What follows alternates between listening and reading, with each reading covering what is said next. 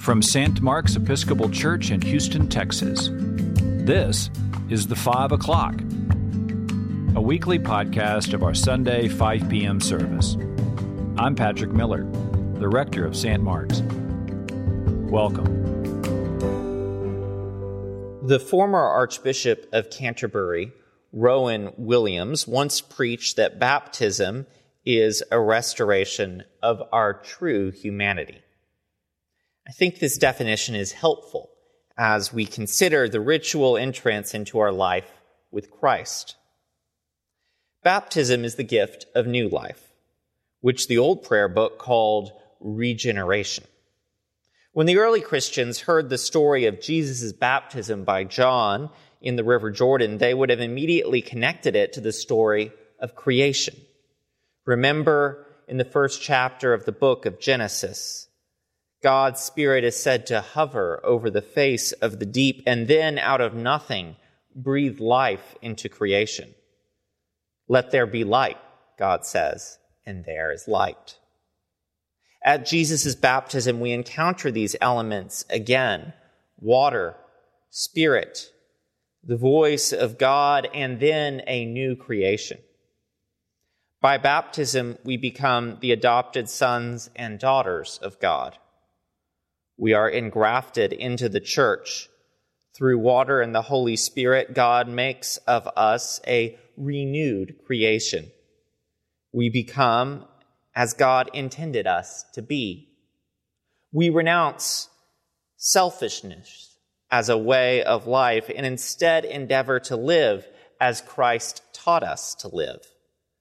This may seem a daunting task, but remember, it is not something that we do by ourselves. We're not in this alone.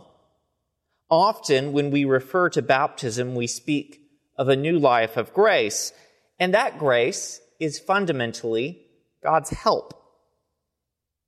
God will help us to grow into the full stature of Christ. He will do this by the Holy Spirit working in our hearts and in the church that we become members of. One of my favorite baptismal traditions is that of having godparents.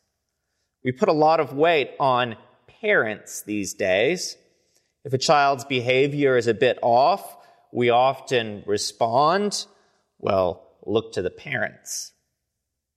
The church's tradition of godparents or sponsors, however, is a reminder that at baptism, we join a family. Suddenly, it is not just mother and father and their responsibility for their children, but a whole new circle of friends, parental figures, and support. Baptism welcomes the baptized into a new family, a new support structure, the church.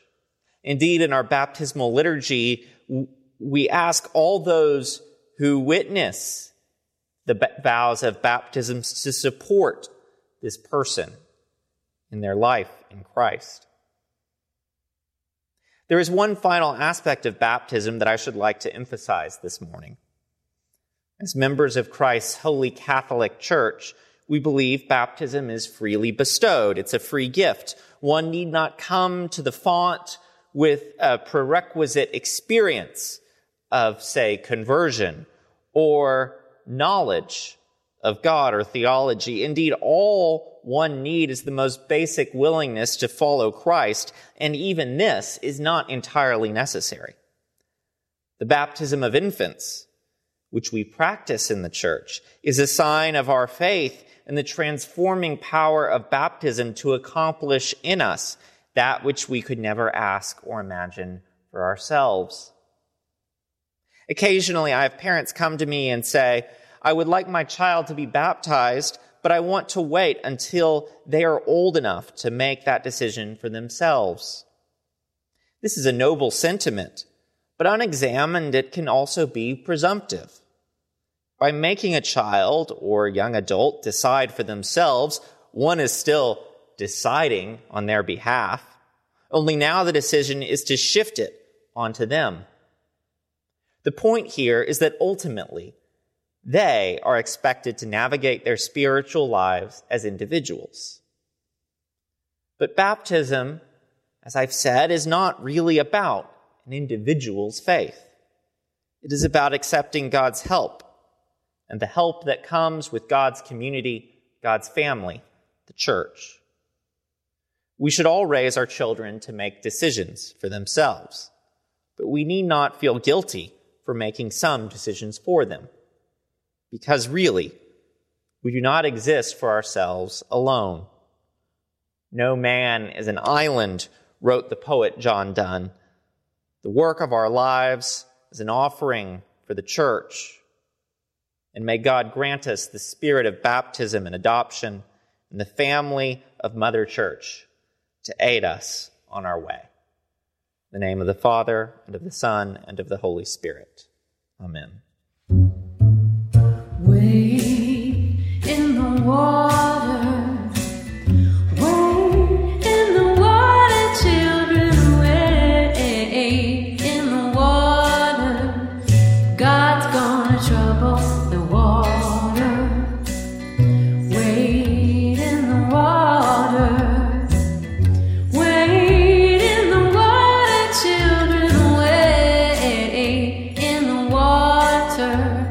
God's gonna trouble the water. God's gonna trouble the water. You see those children are dressed in white. God's gonna trouble the water. Looking like the children of the Israelites. God's gonna trouble the water. The river Jordan is chilly and cold. God's gonna trouble the water. Chilling my body, but not my soul. God's gonna trouble the water. Oh, we're gonna wait in the water. Wait in the water, children. Wait in the water.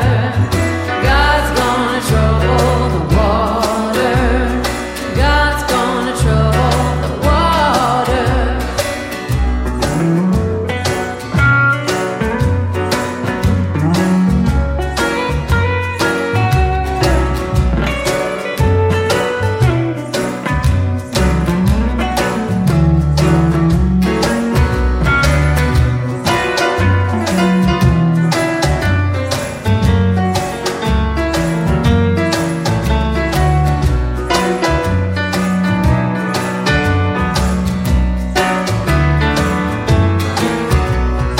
See those children all dressed in red. God's gonna trouble the water. Must have been the children that Moses led. God's gonna trouble the water. If you get there before I do, God's gonna trouble the water. tell all my friends that I'm coming home too. God's gonna trouble the water. Oh, we're gonna wait in the water. Wait in the water, children. Wait in the water. God's gonna trouble the water. Oh, we're gonna wait in the water. Wait in the water, children. Wait in the water. God's gonna trouble the water. He gonna trouble the water. He gonna trouble the water.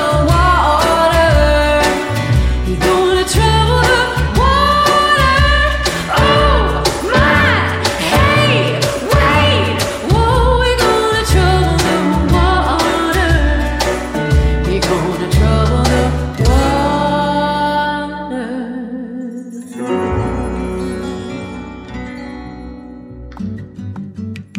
This episode was produced by St. Mark's Episcopal Church, with special thanks to our band, led by Cameron Dezen Hammond. It's 5 o'clock somewhere, so join us every Sunday for the 5 o'clock service at St. Mark's, 3816 Bel Air Boulevard in Houston, Texas, or visit us online at stmarks-houston.org. stmarks-houston.org.